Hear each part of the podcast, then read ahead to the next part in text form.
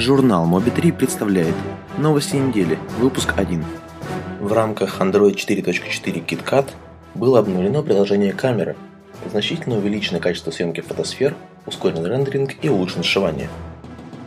Rovio традиционно продолжает обновление из линейки Angry Birds.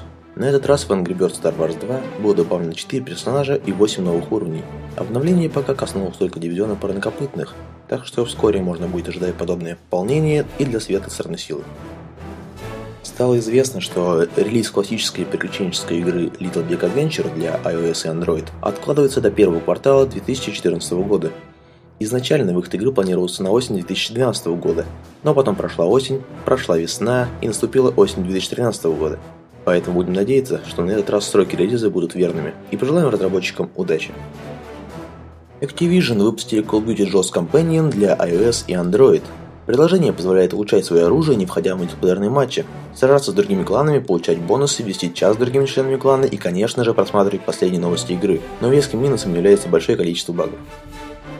Google Text-to-Speech, программа для переведения текста в речь, стала доступна в Google Play. В основном она рассчитана на слабовидящих и может приносить реальную пользу, но пока не в условиях России, ведь русского языка, к сожалению, в списке поддерживаемых еще нет. Состоялся релиз головоломки с механизмами «Принципия».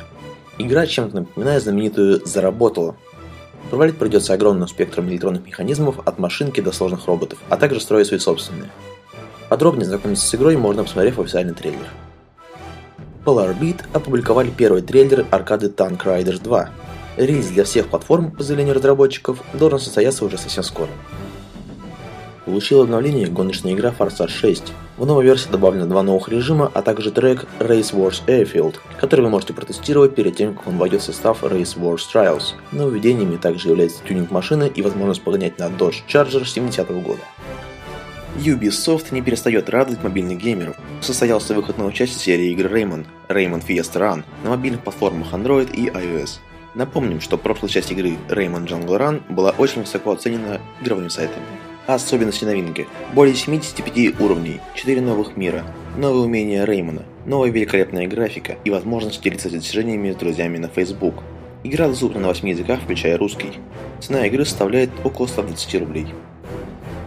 Помните, как в июне Gameloft объявляли о релизе Tank Battles в Новой Зеландии? Так вот, наконец-то состоялся мировой релиз.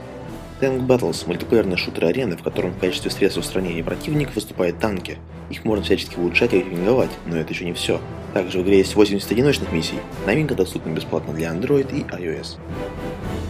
На этой неделе состоялось обновление игры Terraria, песочница с открытым миром и 2D-графикой. Главной особенностью стало добавление в игру мультиплеера по Wi-Fi с поддержкой до 4 человек. Помимо режима дуэли, добавлен режим приключения. Curve Studios подтвердили, что платформер Stealth Inc., который ранее выходил на PS Vita, пойдет в App Store 14 ноября. По сюжету вы играете клоном, пытающимся сбежать с технологического объекта. Игра представляет собой стелс-платформер с элементами головоломки. Программа для запуска игр и приложений Android OS на ПК BlueStacks App Player получила обновление платформы до Android ICS. Почему не KitKat? Все просто. BlueStacks нужен только для запуска приложений и игр. Поэтому он не нуждается в последних обновлениях Google Now, новом ланчере и других последних нововведениях. Карточная игра Hearthstone Heroes of Warcraft для Android и iOS может выйти в начале 2014 года. Согласно официальному анонсу от Blizzard, игра будет распространяться по системе Freemium, и релиз состоится во второй половине 2013 года. На BlizzCon 2013 было объявлено, что запуск открытого бета-теста состоится уже в следующем месяце. Но, как заявил Роб Пардо, представитель компании Blizzard, цитата, «На языке Blizzard это может означать в январе». Это на сегодня все. Оставайтесь с нами. Новости подготовили Георгий Сыпченко, Дмитрий Акульшин и Алексей Смагин. Текст читал Максим Газизов.